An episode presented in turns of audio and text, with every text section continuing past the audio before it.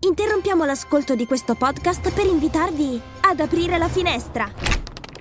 Marketing con vista è il podcast per scoprire tutti gli insight direttamente dagli esperti di marketing. Da quassù il panorama è scintillante! Podcast Story.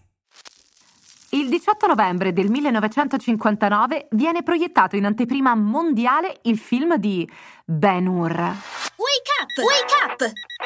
La tua sveglia quotidiana. Una storia, un avvenimento per farti iniziare la giornata con il piede giusto. Wake up!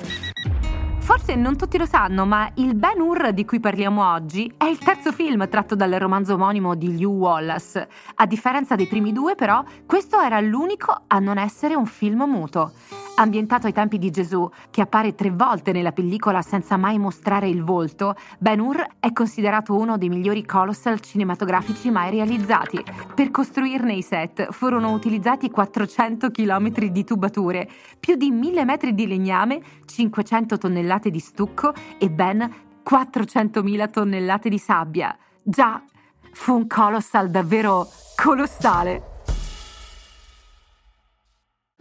Hai voglia di partire per mondi lontani restando comodamente seduto in macchina mentre guidi nel traffico? Scarica l'app di Podcast Story e scopri infinite mete inesplorate.